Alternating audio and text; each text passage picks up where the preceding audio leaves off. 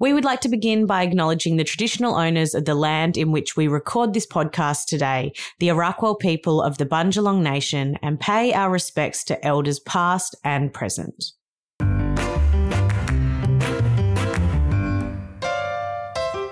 Hello, yummy mummies. Welcome to Beyond the Bump, a podcast brought to you by Jayde Couldwell and Sophie Pearce. This podcast is targeted at mums, mums to be, and women in general. And gents, feel free to have a listen too. It's a place to have real discussions and ask real questions, no matter how hard, with honest and authentic people. The aim is to have you feeling lighter, more supported, and more understood after every listen. Now, we can't promise that it will always be kept PG, so please be mindful around little ears. Here we go. Hello, Jayde. Hello, Sophie, and everybody listening. How are you? Now, in true Beyond the Bump form, I don't have a lot to report, but I feel like you've got a fair bit to report. So the floor is yours. Mic drop. Yeah, look, let's just start off with I had a ripper day the other week, last week. And I went into a fight or flight experience that lasted from the morning all the way until the next day. So, just so people who don't follow me on Instagram, I'll tell you here and explain it. I was coming back from dropping the kids off at school and I have a problem with my odometer where the petrol gauge doesn't work because rats have eaten the wires. So what I have to do is I have to reset the odometer to know what my limit is to refuel. That in itself It's a lot. is It's a lot. wow. Anyway, so sometimes when Harry fills it up, he doesn't do that. And I go, oh shit, anyway, I'll reset it now. So look, sometimes it's out of, it's not actually like to the point. Even if you did it perfectly, that's not to the point. so anyway, this is a flawed system, even when is. perfect. it's not a good system to have. Anyway, so I was literally rolling with this system. And For I some was- reason, I'm drawing parallels in my mind to like pulling out. Like it's a flawed system. it is. It is, it is exactly like that. And just like I got Pearl, you broke down. so I was about to literally go onto the M1 and my car just stops. It conks out. And I'm like, in that instant, I panicked, not because of what just happened, because I, I was okay, but I just instantly thought what could have happened, what could have actually happened if I went on to the M1. If I was hooking because I was running late, I would have gone on to the right hand lane. I would have conked out. I could have stacked up heaps of cars. If I had the kids in the car, like imagine what would have happened. And my brain instantly just went, oh my God, catastrophe. I called Sophie and I said, I'm going to be late. She's like, Are you still in the car? And have you got your hazard lights on? I'm like, I've put the hazards on, but I'm still in the car. And she's like, Well, maybe get out of the car. So I got out of the car. So I was processing that. Harry came to the rescue, put fuel in the car. Love ya. Good on ya. came back, rattled, but kind of joking about it because I was like, oh, let's laugh it off. And then we were recording, and my mother in law was out near the duck area and she was yelling out while we were recording. I'm like, what are you doing, crazy? Like, we're, we're recording in here. And she wouldn't stop. And there was a brown snake. So, brown snakes, look, I can do a lot of snakes. Ooh. But I cannot do a brown snake. That is pretty much life or death right now where we are. And um, we jumped out, panicked about that. And then in the next five or so minutes, we look over and just over our acreage is a massive bushfire. It genuinely looked like it was in our in our bush. And that in itself, I think it has PTSD to do with the floods. I think something so extreme with natural disaster Yeah. triggers the fuck out of me. And I think it triggers a lot of people, but it's just, it's been a lot in the past few years, and this summer's going to be brutal. And I panicked. So there was a lot going on. And by this stage, I was just in a really bad state. I took a Valium, it did nothing. I went to pick up the kids with Harry and I saw someone standing on the roof of a pub. And I said to Harry, Oh my God, Harry, that guy's going to jump. What's he doing on the roof? And he stopped and put his hand on my lap and he said, Jayde, he's cleaning out the gutters because mm. there's fires. So everywhere I looked, there was a catastrophe. Like I, I could not see any level headed situation at all. Everything was fight or flight. Anyway, just to top it off, because I thought, oh, you know, that's not enough. We go and get dinner. I come back out of the supermarket and this little kid honks the horn of a car. And I look in and he's screaming his eyes out. He looks really, really hot. And I'm assuming he's three ish. I don't know his, I don't know his age. And all these people started crowding around going, where's the mum? Like he's locked in the car with the windows up, no aircon on and alone and crying. So we were trying to ask him, can you open the door? And he was really stressed. That's when he was saying, I can't get out. I can't, I don't know what. Anyway, luckily the back door randomly was open got him out and he went to run. And I said, Can you just tell me your name? And he said, My name's blah, blah. And when we walked in, I went to go to the speaker so they could say, Hey, there's a missing child or whatever. And he sees his mum and whacks her hysterical. And I said, Oh, hi, sorry, your son was in the car. And she goes, Is that, was that you beeping? To you. That's the thing she says straight away. Was it me beeping as if to say, hey, your child's in the car, come out? I said, no, it's actually, it was your child beeping and he was so distressed and he was hyperventilating in the car with the windows up. I said, also, there are a lot of people outside really disheveled with what's just happened. And when I got back in the car, I, I pretty much like shared this on Instagram throughout the day. And looking back on it now, I could see I was in a high state of anxiety because even my breathing with these stories, it's very obvious now that I was extremely anxious and, and rattled. But a lot of people said to me, you know, you should have reported it. That is not okay. And absolutely in the right state of mind. Yeah, there were probably a lot of things that I would have said and done. However, I just had to get out of there because I couldn't even believe that was even happening mm. after the day I had. So I'm not going to say any more about my highs and lows for the week because that in itself was an anxiety ball. And I do want to say one high is that I, the next day, which I'm really proud of, I said to Sophie, I am resetting my nervous system. The phone's going off, and I am going to do everything in my power to just settle myself. And I had a lot of thoughts going through my head. Oh, you could just do this now that you feel better. Oh, you've got to call Optus, blah, blah, blah. And every single time I had a thought, I just said, no, you, not today, just not today. And that I think 12 full hours, I then started to feel better. But um, yes, that was wild. And do you feel like you're back to normal now? No, I'm mm. still not back to normal now. And I'm going to be honest with everyone, which is hard for me to say. And I'm, I might cry. I'm not, I might not. I have felt lately. And I think because I've gotten past my birthday and I was like, wow, I've made it past my birthday. I'm not in a little depressed spiral. I feel like all of that pressure has kind of like sat in my lap now yeah. and I'm I'm not fighting it. I'm simply realizing that this is a bit of a hard time for me and I do need to slow down. And I'm not feeling depressed. I am feeling really, really anxious. And I will be fine because I'm now learning that I enjoy the downtime, so that's okay. And if I do have downtime, it won't lead into depression. But it is a very uncomfortable feeling when you feel like you, you know, you haven't, you haven't had it for a really long time. Yeah, like the fear of it. It's just, I, my body is just really like,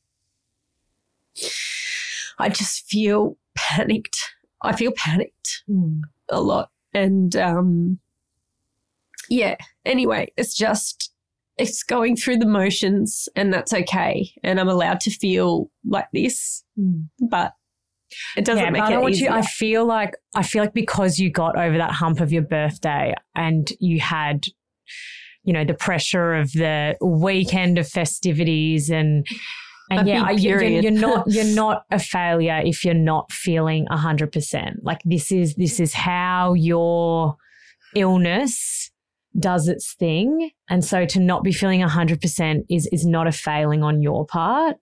And I do feel like you've really been trying to hide that you're fine. And I, and I guess this is a funny story because we laughed at it, but I knew you weren't fine this morning because letting you in on a little something, I drove into Jayde's driveway this morning as she was driving out and she didn't see me at all.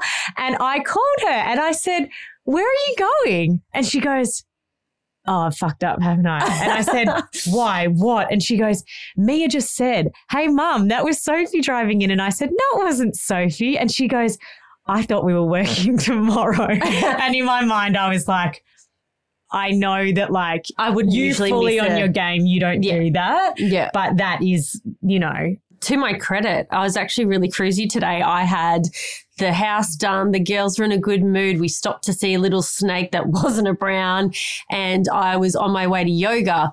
And I think that's what actually put me in a spiral because I sat and thought, how the fuck could I fi- like how could I miss that? That's what rattles me. Yeah. How how can I miss something so big? I swear I even checked my phone. Like I said to my mum on the weekend, "Oh, if you end up doing that on Monday, I'll come with you." Like it was so entrenched that I had Monday off that I just didn't think. Anyway, regardless of what I did and didn't do, it didn't make me feel good that I forgot that we were working. But saying that, I am here. you're fine. You're here. It's all good. You can go to yoga later. Yeah. But yeah. Lucky we weren't coming to my house, but that's fine. We're going to yours. Fucking hell. But no, we. I, I think I speak for all the listeners as well. That you know, we we want you to take it easy, take it slow, stop being hard on yourself. None of this is your fault. Mm. It's not a failing if you're not hundred percent. Yeah. We love you whether you've got seasonal depression or not. But I know it's an awful feeling. supposed to be in September. And I can, im- no, but I imagine that all, like, I imagine one of the worst parts of seasonal depression is the anticipation of it coming. well, I, I thought I'd so- missed it. You might have. And I think maybe with the medication that I'm on, it's it's making it not as intense. Mm. Like maybe it's not getting to that point, which thank fuck we might need to up this. but yeah, it's just it's an interesting. I don't have any words really. Yeah. I'm just yeah. Anyway, and sending love to anyone else who's struggling. But we will Mm. get into today's episode. Yeah. Um, I'm happy to take the floor now. Please if you'd do. Like, if you want to have What a is- breather. what is today's episode? Who are we? Uh, no, today's episode was such an important one for me because it's all about parental preference. And I've spoken Ah, a fair bit about how this affects my life, and Jayde shares how it affects her life as well. And we spoke to the beautiful Emily from the Playful Psychologist. Uh, she's a child psychologist, and we chatted all about why this happens and what it means. And just before we head in, I'm going to do one or fabulous because I really had a giggle when I read this one this week. It said, Hey girls, I wrote in a couple of years ago, 2021 to be exact. At the time, my now four year old was in preschool and she asked me to play the Yummy Mummy song. Well, last night I could hear her in the shower mumbling and she said the entire intro to the podcast. Safe to say, I'm still an avid weekly listener. So I've put in a request and I've said, you know, just voice record uh, her. We don't need a video of it, but can you voice record her reciting the intro? Because that is, I don't even know if I could recite the intro, but yeah, that was brilliant. So I am you've got a four year old that's a big fan. I hope that makes you feel better. Oh my gosh. And we hope you all enjoy this episode. enjoy. Emily, welcome back to Beyond the Bump. For those who have not heard one of your episodes with us before or haven't come across you on social media before, can you tell us a little bit about yourself? Thanks so much for having me. It's so good to be back. So, basically, my name is Emily. I am a child and adolescent clinical psychologist based in Sydney. And I also run a business called The Playful Psychologist, which is kind of where I share lots of tips, tricks, strategies, and resources for parents and clinicians and teachers, anyone really who has anything to do with kids. Now, Jayde and I, I don't know if excited is the right word, but we are, yeah, we are happy pumped, to see you. Happy, very happy to see you. We're like, help, SOS. This is actually, we're going to be chatting about parental preference today. Now, anyone who has tuned into the podcast before knows that this is something that I have been dealing with since the birth of our third daughter. And I don't think Jayde has spoken much about her experience on the podcast, but you've got your own experience with this. And funnily enough, it's actually reared its head this year and it is with my third child. So I'm not sure if it's got to do with the third children. No, I'm sure it's with a lot of other things, and that's why we've got you on today. Mm. But we both have different stories and different ends of this conversation that mm. we want to share because I think both of us are struggling in separate departments, and yeah, it's really it, it's really sad. Yeah. So mine is my second child has always been very her and my husband have always had a really close relationship. And mm. then I'm assuming this is what has caused it to escalate is I had hyperemesis when I was pregnant with all, but you know, more recently my third child. And then obviously have been in that newborn kind of bubble with my third child where my husband was definitely lent on by the kids more. And this has developed a really strong parental preference towards Nick from Goldie. And, you know, sometimes I can just brush it off and go, you know what, that's to be expected. Like XYZ has led to this. And then other times, you know, and we'll get into the specific examples but i guess so often it will be bedtime and you're already tired and you're just you're just ready to call it a day. And then suddenly you have this child yelling at you saying i don't want you. I want daddy. And you try and remind yourself it's it, you know they're just a kid. They don't mean it but it breaks your heart. And i think one thing i found extra difficult about it is I think that so often when you hear about parental preference in a family that has a mother and a father, and especially I think if it's, you know, the, the father is working and the mum is more of the primary caregiver, you so often hear about this parental preference towards the mother. And so I was thinking, mm. what the mm. hell have I done wrong that she has such a preference towards her dad? But it's interesting because we put out a question sticker to our beautiful listeners to send stuff in. And I think 50% of them were yeah. preference towards the mother and 50% of them were preference towards the father in all different ways of like, you know, mum returning to work or dad being at work, but he's the fun one when he gets home or whatever. But there was this shared feeling, I think, often when it was the dad that was the preference that the mum had somehow failed. What's your situation? So, before we get into it, my situation is that my husband took on the role of being the, well, 50 50, but also he's around a lot. So he can take care of them if they need to. They, he can pretty much do everything I can do except a really good plot. And, and I feel like for me, no matter what I do, no matter where I am, and I, I, I thought it was down to gender, all three kids demand me at any minute at any time, always. And last night, it, it reached a real pivotal moment and it put my middle child in tears. It put myself in tears. It put Yumi in tears. My husband felt absolutely useless. And it's just been a really, really hard time this year because what happens is from the moment I wake up and open my eyes to the moment I go to sleep. And if anyone wants me throughout the night, the only person that they ask for is me.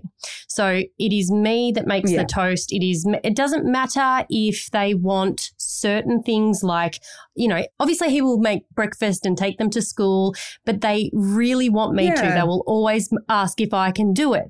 And last night, Yumi had this mega meltdown, which we did work out that she was asleep. We woke her up to say, let's have a bath because we thought we were doing the right thing. But her eyes were open and she was really distraught. In this moment, though, mm-hmm. she only wanted me. She was actually pushing dad away and even on me, she was screaming. And as a parent, that even though they want you, mm.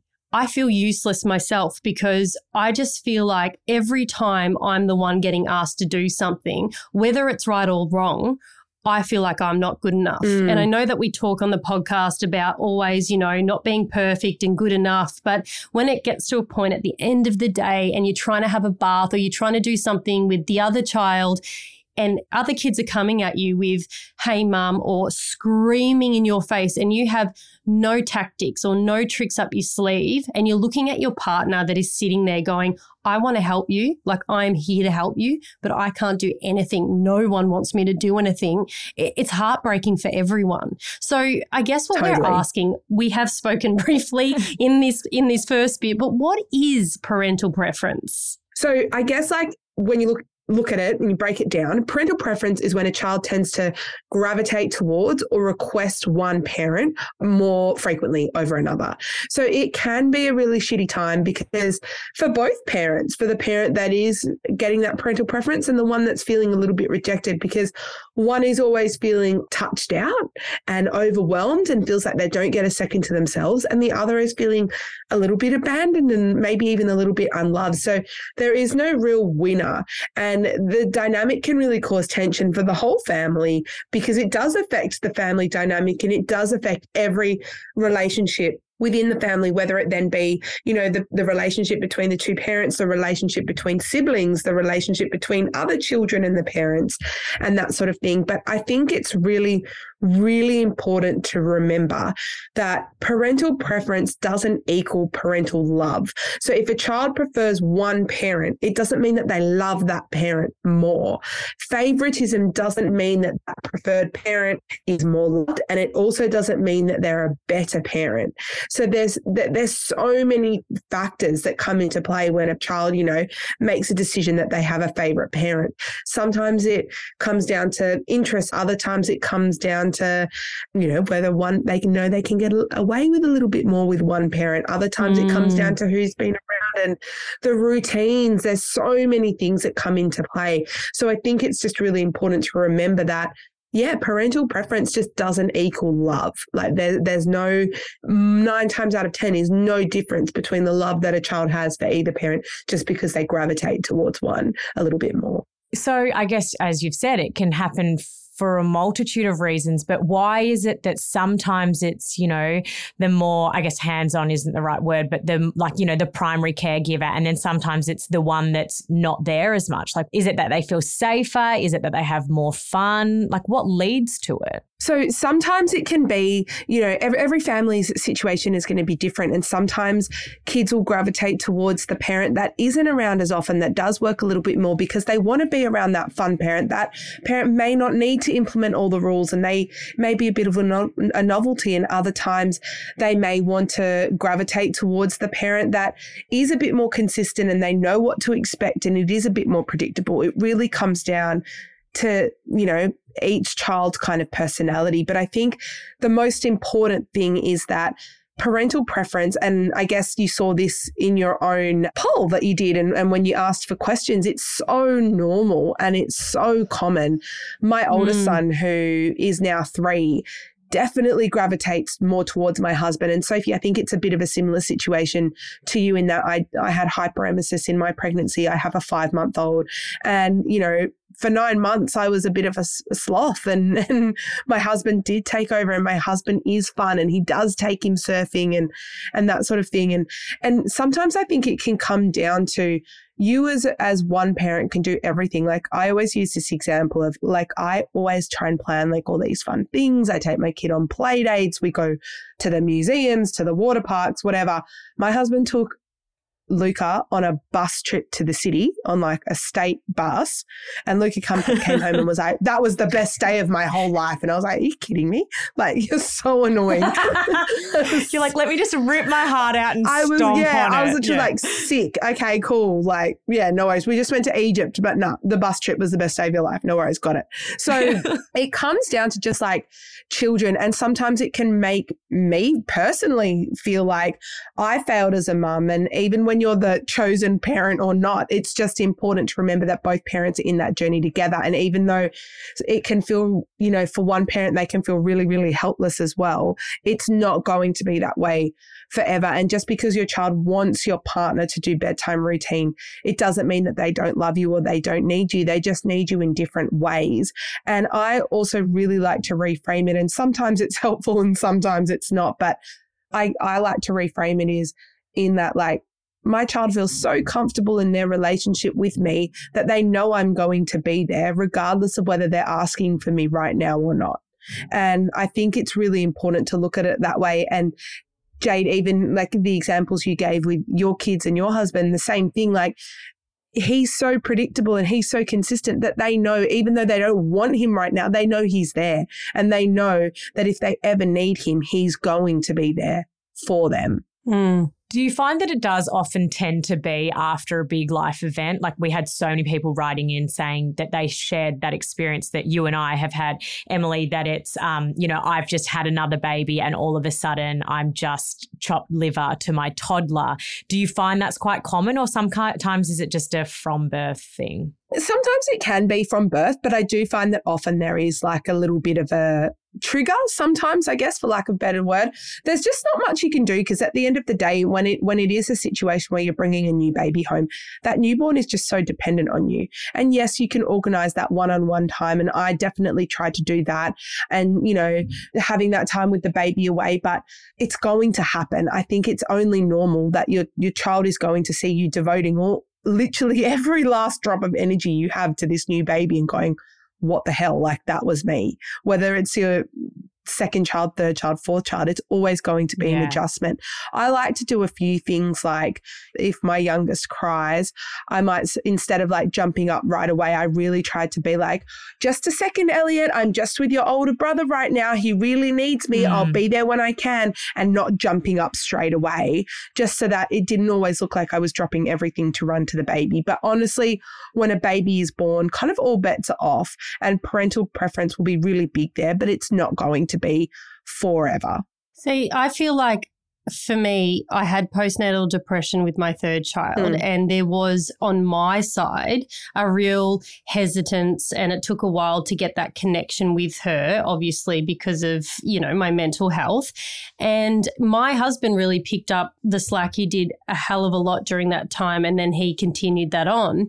I think realizing how hard it is actually being that stay at home parent. But um, it didn't change the fact that everyone sticks to me like a magnet. And like I love it. Like I'm really, really appreciative. And I, I actually do like I feel for Sophie and I feel for my husband because it's not like they don't want to have that that child running up to them. That's not they're they're desperate for them and they're desperate for that to happen. Whereas I just feel like I'm so touched out every single day.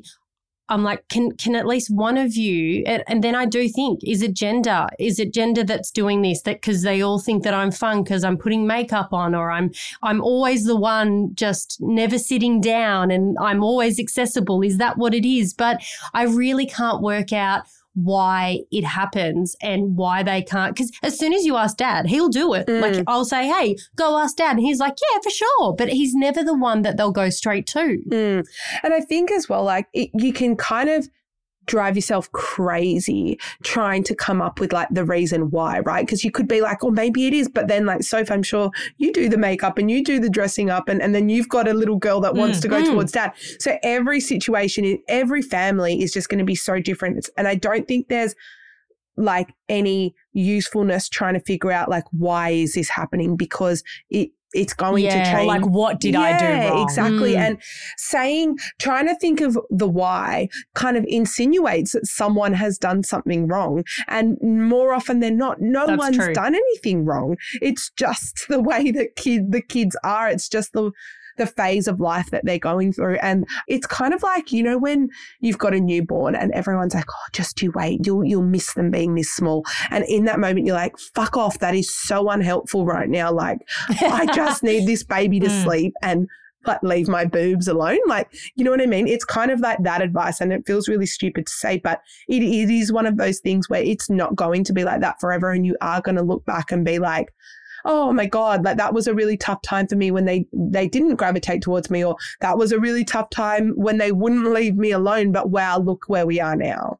I know. And I feel like when I, when I say that, oh, Goldie never wants me to do bedtime with her, I guess sometimes people who maybe are the preferred parent, and it's funny because I'm definitely Poppy's preferred mm. parent, but she's much more diplomatic. She'll, you know, go to whoever, but, you know, it's, it's less obvious. Mm. And people will be like, oh, boo hoo, your child doesn't want you to do bedtime. What a shame. Nick has to do it all the time. And I'm like, no, like it's, you want what you can't have. Totally. And, you know, obviously I still try really hard to do it, but I feel like I go into it with this sense of kind of dread all the time. And I think another thing that I find really confusing is Goldie's a very like affectionate, tactile, like mm. she has mm. to get really comfortable. Like, you know, you go to a party and she'll be like on you until she's comfortable with the surroundings, comfortable with who's there. You know, she's that classic child that when it's time to leave, she's started to have fun. And you're like, we've been here for two and a half hours. You could have been enjoying this for a really long time.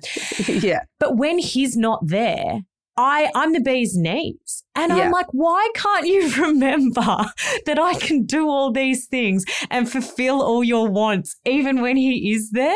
Do you find that when that, that you're is really true? There, yeah. They're fine with Harry, and I will say that as well. So when I am not there and he takes them, like he he's the one that takes them to the movies and on water slides and goes above and beyond. I don't do that because I'm the one, you know, working or I'm doing different things, and I just don't like I'm like oh, I'm, I'm not going to do that. I'll I'll go and get food in the supermarket, but that's as far as we go until we're doing a family activity. And I just feel like when he does have them, they are better behaved. They are so happy. He's giving all the time in the world. And for me, because I'm on all the time and everyone's at me saying mum, mum, mum, I'm really short. Like I'm, I've got a short fuse. It's, it's not a really like, I want to spend so much time with you. And please don't get me wrong. I absolutely do want to spend totally. time with my kids. But when you do have everyone wanting every ounce of you, it just gets really exhausting mm. and you don't know where to put your energy. Like you're almost like if you zoom out from your own situation, you're like, why do you want to spend all this time I with do. him? He's way more fun. he is more fun. Yeah. I just don't get it. 100%. Yeah, I, no, I totally get it. And it's, it's draining because not only, Jayde, you've got three kids, so you're trying to give your attention to them. Then you've got a husband and then yourself, you know, you've got to have enough energy to do things for yourself and for work and for self care and all of that sort of thing. I think in going back to that question about like when your husband's not there, Sophie, and, and Goldie's totally fine with you. I, I, you could be describing my little one literally, and they're about the same age. Yeah. I think it's just harder to want something you can't see. Quite frankly, it's like if you yeah. put yeah. a cookie in front of a child, they weren't thinking about cookies, but now that they've seen the cookie, it's all they want. It's, yeah. it's kind of a very similar yeah. situation. Very similar with us. Like if my husband's not there, oh my god, like you wouldn't you wouldn't know that he's the preferred parent. Luke is yeah. all over me and and that's totally fine. I, it can just be really heartbreaking when you're the not preferred parent. Like if if they fall over and you're like, "Come, I've got you," and he's like, "I want my dad," mm. and you're like mm. okay, I'm just gonna go cry in the corner. That's so yeah. Fine. Like Nick will literally be holding Pearl, and she'll be like, Dad, and I'm like, he's like you know she falls yeah. over or whatever and i'm like i'm right yeah. here standing here doing nothing like i have both arms to hug you and it's you don't yeah. you're just like come on i'm available yeah. is there a thing like i can see it in a circumstance we have with my tween almost teenager she's 10 and at the moment she has zero parental preference, as in I don't want either of you. she'd prefer to have neither. Yeah. yeah. And she's currently up. She's spent like school holidays with her auntie. Now she's moved on to her Mimi That's and Papa, so and I love that. But I feel like that is the time where I can really relate with what you guys are saying in terms of, hey they don't want me like when they don't want you then you feel like what have i done yeah. and that is that immediate thing going well now i feel like i need to try harder mm. because i want you to want me yeah it's so true and like then you start to overcompensate and then it's like well what point now is my kid just taking advantage of the fact that i'm overcompensating you know what i mean like we've had mm. 16 mm. chocolate bars and it's 9 a.m sort of thing so i think it's a matter of going like a lot of the time for me as well, when I reflect on it, I'm like, this is a me problem. Like, this is a problem for me. It's actually not a problem for them. Mm. They know they've got two parents that love them. And right now they want to go to that one. They're not going, I want to go to my dad because I love him more. They're going, I want to go to my dad because that's who I feel like right now. That's who I want right now. It doesn't mean my mum's shit. It doesn't mean my mum's done something wrong. It doesn't mean my mum's an awful parent. It doesn't mean my mum doesn't love me. It's just dad's the one I want right now. And I think, Sophie, you're in a situation where you've got one that you know, wants dad, but one that, you know, does gravitate a little bit more towards you and your oldest, that you can see like if you were doing something majorly wrong, neither of your kids would want you in that regard. So you're not doing anything wrong. Yeah. But I find that it does, as you said, it does have an impact on your parenting. Because yeah. even last night, for example, I did bedtime and Goldie was kicking off because she wanted Nick to do mm. bedtime. Mm. And she was doing some things that were like pushing the boundaries. And I almost had this second guess of like, do I tell her that's not okay or do I let her just get away with it because I don't like it, I, and in my mind it said because I don't want her to yeah. hate me more. And then of course I'm sitting here now. I'm like none of it has to do with hate, but I feel like if Poppy was doing that, I would have no hesitation mm. in being like Poppy, that's not acceptable right now. It's bedtime, get into bed. But with Goldie, I was kind of like, oh, do I let her just get away with a little bit of so that she thinks I'm so I'm the fun parent and she wants me, yeah, yeah, yeah. Like I'm, I'm the cool auntie, no. or or in the same breath, because I am Poppy's preferred and we have very similar personalities, and Goldie is Nick's preferred. I do think that we fell into this trap of when we were doing one on one time, I would often, or like you know, if I was going to the shops Poppy would be like, "Oh, I'll just come with you," and I'd be like, "Yeah, sweet, come with me." And I'd be like, "I know that's easy because she kind of like does what I say." And it would happen that there was this bit of a like divide where if we were taking one each, it was easiest for me to take Poppy and Nick to take Goldie. But do you think it's best to try and a little bit work against it and make sure there is one-on-one time with the opposite one? Yeah, that's a really good question. So, yes, I do think it is that one on one time can be really, really awesome. Don't expect it to like cure everything and, and, and make yeah. everything perfect. But I do think that one on one time, if you've got the capacity and the supports to do it, a hundred percent, I think hmm. it's a really, really awesome thing. Back to your point about like the boundaries and like not wanting to come across as the party pooper, I actually would put in place those boundaries because I think sometimes mm. when kids are pushing the boundaries, they're trying to suss out where the boundary is. Does that make sense? Mm. So they're going, oh, how far can I yeah. push this? Or where is the limit? And then mm. they know for next time, you know, the level they can go to. When it comes to this sort of stuff, again, it's really, really important and and it sounds like it is a problem for all three of us but it is only a problem if it's a problem for you so you don't yeah. have to don't if you're listening to this and you're like my child has a parental preference but it's actually not a real problem for us right now but now i'm freaking out should we be doing something you don't have to do anything about it mm. i'm not saying ignore ignore your child and always give them to your partner but it's only a problem if it is a problem for you. There is no rule that says you have to intervene. But if it is taking a toll on the family dynamic, yes, put in place some gentle boundaries about who does bed, bath, and dinner, who does school drop off, who read the books. You can schedule some of that one-on-one time to have to kind of like re-establish that bond but it doesn't have to be black and white so for example if your partner has to be the one that does bedtime because your toddler insists on it start by changing it slightly maybe you read the book and then mm. your partner comes in and closes the deal you mm. know what i mean it doesn't have to be like no mum's doing the whole bedtime routine now because that's the new rule um, you know try and think mm. of a way mm. that maybe it involves both of you. It doesn't have to be one or the other. It just comes down to like what works best for you guys as a family and what you guys as a family are comfortable with. But maybe you could come up with something that's a little bit new or novel as well. So, like, still have your boundaries in place, but maybe there is like a pre bedtime dance you can do where you put some music on and you have a little jam yeah. session just to make that your special thing. And that's not something dad's allowed to do because that's a you and mum you know, special thing when mum does bedtime, yeah. you know, something like that. But I think it's also important to remember about like, think about how you're connecting with kids and make sure that you're approaching connection in a way that's they actually want to receive it. So, for example, what's their love language? like if it's physical touch, taking them to the shops and buying them an ice cream, that that might be a really fun activity, but that may not be a way that they're actually seeking a connection.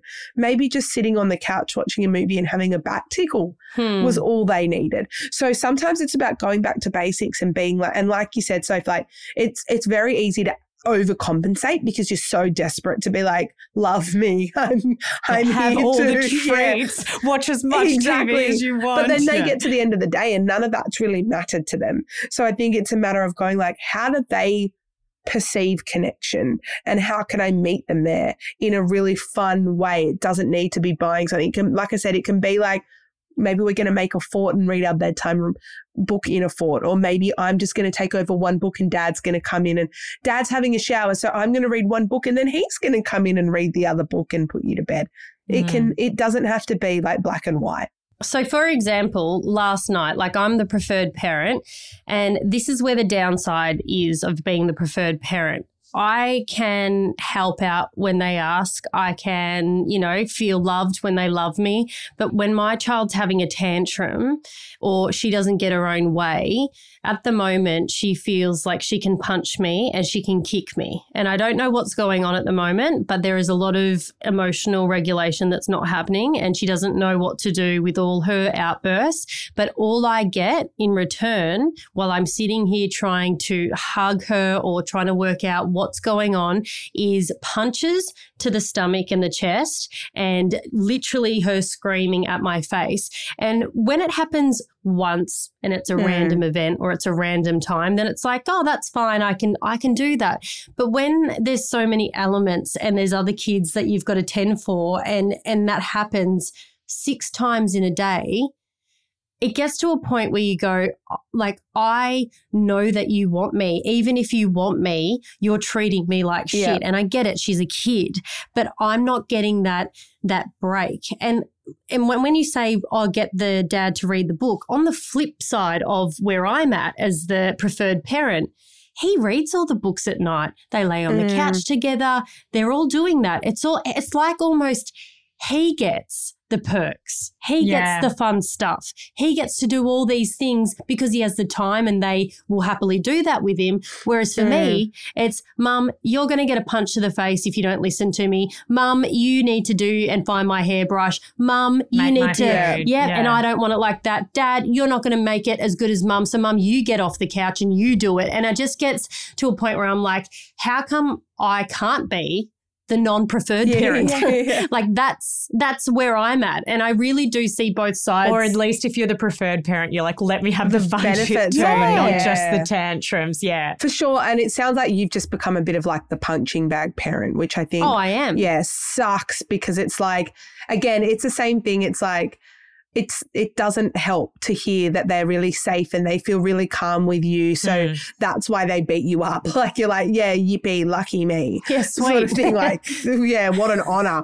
But yeah it's it's so frustrating.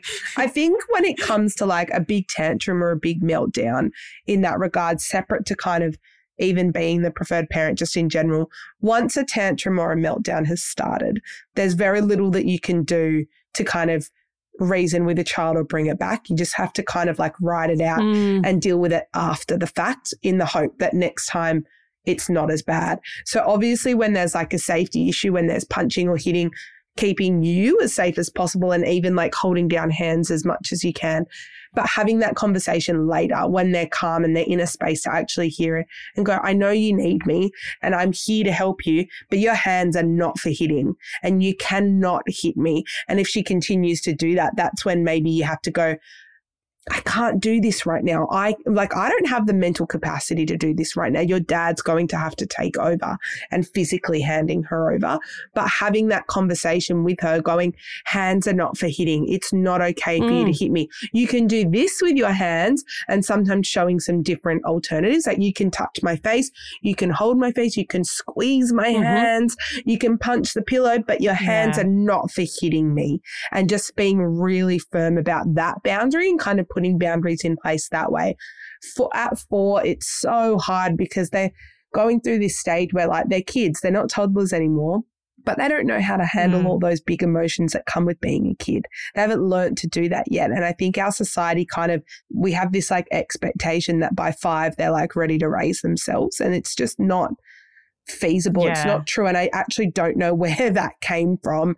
So, yeah, Jayde, it's so hard. And I, I don't envy you. It, it can be really, really tricky to be the preferred quote unquote safe parent because you do end up being the punching bag and you don't get to reap the benefits. You just cop all the shitty stuff. When you were talking about those strategies earlier, I really agree with the kind of graded approach. We did that because if I just tried to do bedtime out of the blue, it would just end up with her so upset and me so upset. If, if Nick wasn't home, it was fine. Mm. But um, but I did find that for a while we lay down together, and then we were kind of like, oh my gosh, we can't both lay down and do bedtime every single night because this is just ridiculous.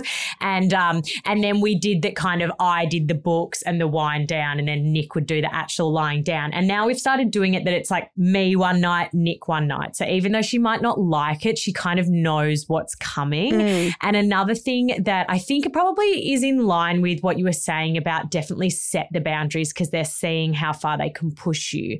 I've found that when she knows it has upset me, like there has been a time where she was like screaming, like, go back into your bed. I want daddy. And I cried. Mm. And that made her play up more. Mm. Whereas the times that I've just stayed really calm and I've said to her, no matter what you say to me, I will always love you. And I just Mm. repeat that over and over again. And she gets to the point where she's like, well, this is boring because, and she's not a malicious child, but she just gets to the point where she's like, this is boring. She's it's like, not having bed." the desired Yeah, yeah, outcome. yeah. Yeah, like, okay, this, this bitch just gonna love me. Like, I'll just lay down and go to sleep with her. Are there any other strategies if we, I guess you said if it's not a problem, don't fix it. So if we see a preference developing, should we do something or is it just like a natural thing that you should let happen? And then if it's a problem, then do something about it. Yeah, good question. I think that if you see that it's kind of happening and you're like nervous about where it may go, or maybe for like your family dynamic, it's not feasible for one parent to have to do bedtime. Like, I don't know, maybe dad's fly in, fly out and can only do it one week every three weeks, whatever. Mm. Uh, it's definitely something that you can kind of get in early and go like, okay, well, we're doing one one night kind of each. And that's definitely something that we before I fell pregnant with my youngest, that's what we were doing because I could see that Luca wanted my husband every single night. And I would get uh, really worried because there were some nights that my husband worked at night. And I'm like, oh my God, well, what is going to happen when he's not here? So we were doing one night on, one night off. And that was really helpful. And then I fell pregnant, everything flew out the window. And now my husband's the only one that can do that. Um, old- but yeah, so there, you, yeah, good times. So yeah, you can dive in early. You can do some one-on-one time, and sometimes it's about doing that one-on-one time, but also going like, hey, like labeling that for them. I really had a good time with you today. I really like spending some one-on-one time with you today. Yeah. It made my heart feel really full. Like really driving it home with some of those words. But when it comes to parental preference in general. It's really important, like you said, Sophie, of keeping your own emotions in check because often this is an us problem and not a them Yeah. problem.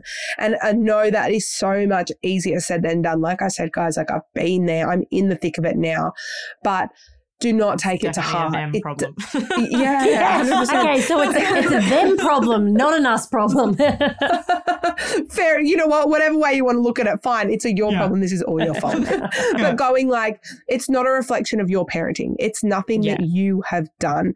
And toddlers can tell when they've got a reaction out of you. And like, not, like you said, yeah. And same thing. It's not about them being like malicious and, and that sort of thing. It's just about going like, sometimes they, they see the reaction and then it's like, oh, okay, that's, that's where I can push it. Wonder how far I can push it tomorrow, sort of thing. So it's just remaining as neutral as possible. We don't want them to think that they're hurting our feelings as well, because on the flip side, we don't want them to feel responsible for our feelings. Like we are responsible. every everyone is responsible for their Mm. own feelings. So we don't want them to go like, oh, okay, like my mum doesn't really like me because I did that, or I I made Mm. my mum really angry, or I've made my mum sad because I didn't show her enough love, or whatever it may be. We don't want them to have kind of that on their shoulders, but also focus on building the connections. Like I said, like maybe it's a pre bedtime dance, or maybe there's a special thing once a week that you guys do and it's just a you thing. And I don't know, maybe it's like just you and Goldie going and getting an ice cream together or something, and it's just a special thing that you guys do, and dad's not allowed to do that because that's a mum thing, um, something like mm. that. But in the moment as well, and again, a lot easier said than done, but just try and respond with so much empathy because there will be times when your child wants that preferred parent and it's just not yeah. possible because they may be away or whatever. They may be working, they may be sick. And when that happens, it's just really important to respond with as much empathy as as you can while also keeping that boundary. So you might say something like, I know you really wish daddy was here and you really wish he could put you to bed because you love it when he does. And I, I love it too. He's so good at reading books, isn't he? He puts on all the funny voices, but he's at work. So mummy's going to help you tonight. And I know that's not what you want. And I know that's really hard and you miss him. You know what? I miss him too. I kind of wish he was here doing bedtime. Yeah. So even if your child is upset by that, you know, situation or by that boundary or whatever, you can still respond with empathy and just hold really firm. I love that about the pre-bed dance or whatever, or or making it your thing. Because mm. I think sometimes I go into it going, okay, if I replicate it exactly how Nick yeah. does yes. it, she'll be happy. And obviously, that's never gonna be possible. She's like, and the only reason, stole his vibe. Yeah, and the only reason she likes it like that is that's just because what she got used to. And so I feel yeah, like sometimes exactly. she tells me off because she's like, that's not how it's done. But if I just did it my own way, there's only one way yeah. to do You're that. cool. Come up with your own. Oh, I can be cool too. Yeah.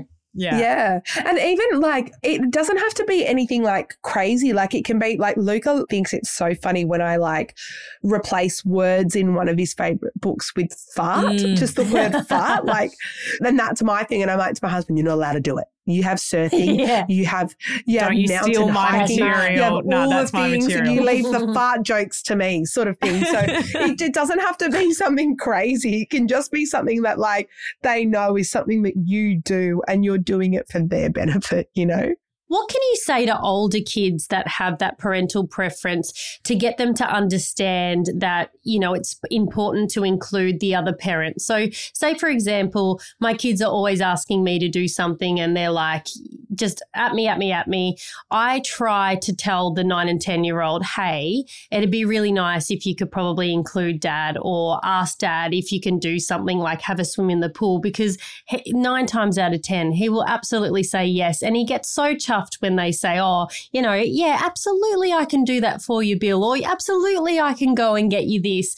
And I just feel like, like, is it okay? Or I'm asking, is it okay for us to encourage that when they they can get to an age where they understand what we're saying? Yeah, I think it's totally fine to encourage it. I think it's the way we go about it. Like maybe it's not always like, oh, like go ask him because he would really like it. Maybe you can change the wording a little bit to like, oh, you know what? Swimming's a really good idea. Thanks for asking. You know who's really good at doing the backflip off the, the balcony? Dad. Mm-hmm. Let's see if he can do one take. Or doing it that way. Yeah. yeah. Whatever it may be. Like, or like, you know who's mm-hmm. really good at bombs? Dad. I, I he's been working on one and it's so good. You know, something like that. So it's not always like, oh, let's try and include dad as well. It's like pointing out like some of the things. Case. That, yeah, yeah, yeah, yeah. Do you know you who's really good like, at bedtime? Dad. Do you know yeah. who's really good at doing the dishes? Dad. Do you know who's really good at freaking everything? Dad. No, Dad, I do. Not. Go ask that. him. Yeah. I'm out. yeah, exactly. But you don't want it to become this thing where they feel like they have to just include dad because we all feel sorry for him. It should be like, dad's got some really good qualities too. Let's build on those. Like, what else? What can we yeah. do? Or like, if they ask you to do something, like there are certain things that Luca asks my husband to do that he is just really shit at. And he'll go, that's a, that's yeah. something mum's really good at. Go ask mum. And Luca will run to me. Or if the same thing, like he'll ask me to build this like ridiculous thing with Magna-Tiles. And I'm like, your dad's a builder go ask dad. Like that's a yeah. dad problem. Yeah, yeah, So, and, and then he'll say to me next time, he's like, Mum, this is a dad problem. I'm going to go get dad. And I'm like, you learnt your lesson. Go, go get him. Fabulous. When we were talking about that example before, I guess, and it is so common in that newborn phase that uh, you and I were agreeing that, you know, maybe in our situation where the dad is the preferred parent, when he's holding Pearl, for example, and Goldie falls over and she's upset, how much of that should we force, like, no, dad's not free? come and hug me. Mm. Because I guess like they do have to realize they have to exist within a family that you know Mm. everyone in the family has different needs but obviously I don't want to force affection if she doesn't want to hug me in that moment but should Nick just drop everything and No. pass me Pearl and pick her Mm. up like where do you kind of Mm. draw the line between okay like you know you have needs that we'd like to meet but you also do have to function in this family in this family. It's a good yeah, point. that's a really good point. I think for me, if there is a parent there that can help, then I wouldn't be throwing the baby onto the couch to to be the yeah you know, the parent that goes out. I'd, I'd be like, no, no, no, there's another adult here that can help in this situation. And Yeah. sometimes it's about going like a bit out of sight, out of mind. So for us, what we do if that happens is uh, like Luke is really into band aids. Like he like grazes past something and desperately needs a band aid. So if Josh is Oh, holding our youngest and he really wants him, and I'll say, you know what? I can see that you've really hurt yourself and you really want daddy, but daddy's holding the baby. Dad, can you please go get a band aid? I'm going to make sure Luke is okay. So Josh goes up and gets the band aid and he's out of sight for a little bit. Mm. And I can do a once over and make sure that we actually haven't hurt ourselves. He, like we have our little Mm. moment and then dad comes in with the band aid and I put the band aid on, sort of thing. So we kind of do it that way. So it's not like, Dad's like again throwing the baby to hold you, but also going, yeah yeah I'm here and, and I'm gonna Mm. triage you and dad will get the band-aid and, Yeah. and and then that gives him a chance to kind of settle before we then figure Yeah. out what our next step is We had quite a common message come in, and it was from mum saying that they're the preferred parent. And because of that, their partner has just kind of thrown their hands up, given up a bit, which I, which I do understand. Sometimes you just get to the point where you're like, mm. path of least resistance. It's just easier if you do it. But that can obviously, I guess, as Jayde, you've said, lead to burnout and just being over the whole thing. What can we do if our partner has kind of given up and just thought, well, it's just easier if you do it, but you're at the point where you're like, I can't keep going on like this? Mm, yeah, and like it, it's so hard because you see it from both perspectives, right? Like you see why the preferred Mm. parent would be so frustrated, and you see why the other parent has given up a little bit. Mm. I think that's a matter of going like when the kids aren't around and you're able to have a bit more of an adult conversation, just going like, this is where I'm at. And even though it looks like they're all I need, they need both of us and they need both of us because I'm burning out. And this is maybe, can we come up with a couple of ideas where we can bring you in to lessen that load on me a little bit? And maybe that's where you guys can discuss like, okay, maybe it is you read a book and then I come in, or maybe it is, you know, the, the one-on-one time or whatever and, and have that discussion. And as a family, come up with a couple of ideas that will work for you guys and, and, really make those needs clear to your partner because I think any kind of relationship is only going to work if both of you guys are on the same page. Yeah, because I feel like I used to hear about it and I'd be like, that's a cop out. Like, you know, i- if it's a dad in the family, they should just like do more. And now the shoe's on the other foot. And I've felt what it's like to be the Mm. non preferred parent for one of my kids. I'm like, I get how you can get to that point where you're just like, well, nothing I do Mm. is right. So I give up a bit in times. Yeah, So I, yeah, I definitely do see it from both sides. totally. It's kind of like you have a newborn all over again. And like if you're breastfeeding, there's not much your partner can do, right? They can Mm. give you the baby and then you have to be the one to do all the work. And, and they do feel helpless in those moments. And I think it's also important if you're the preferred parent to go like, wow, that must feel really shit for them as well. And keep that in mind that they're, they're probably withdrawing a little bit because they feel a bit abandoned or they feel a bit unloved. And, and sometimes it's about having that space to go like, hey, this is how I'm feeling, but I can imagine this is really hard for you as well. Can you let me know what's on your mind? Because Mm. like w- let's figure this out together and sometimes it's just as simple as like sitting down and having a conversation without the kids around to go like we're both feeling huge things albeit differently but we're both feeling big things about this situation and we need to come up with a plan together I think Love what that. the most beautiful thing about this whole conversation is how much the parents care, no matter what Yeah. preference Yes. it is. Like, Mm. you know, the one that's not getting all the love or the one that is getting too much love, we we really do care. And what you Yeah. said at the start is they aren't preferencing this because they love one of you more. It is just what it is. And obviously, as they Mm. grow, that will potentially change. And I love that we default to that. What have I done wrong? Mm. What can I do differently? But as you said, there, you know, we we have friends that we preference. We have, Totally. you know, we may have our own parents that we preference, and it's not necessarily because of what the other one did. It's just you might have shared interests. You may Mhm. just align with them more on certain things. Like I just, Mm. yeah, it's so funny that as a parent, we act like something is so specific just to parenthood when really everyone has preferences for things in everything they do. But we automatically go, it's something I've done as a parent. A hundred percent. And that's it. It's we're so quick to just blame ourselves for everything, especially in that mum role, because like that's what society does. Society, like your kids should want you if you're the mum. And Yeah. if they don't, well, my God, what have you done? You know, like what have you done to those poor kids? But like I, I gave this example recently on Instagram. So it was like we, we we just came back from Hawaii and my little one who is like my angel baby, angel sleeper, bless his soul, was just a fucking nightmare when we were over there. He was like so annoying. I was like bouncing him around Waikiki at 4 a.m. in the carrier, like a crazy person with the crack addicts trying to get him to sleep. And no one once was like, wow, you're such a good mum. My husband Mm. took our oldest for coffee at 8 a.m. And like three different people were like, what an amazing father. And I'm like, are you kidding me?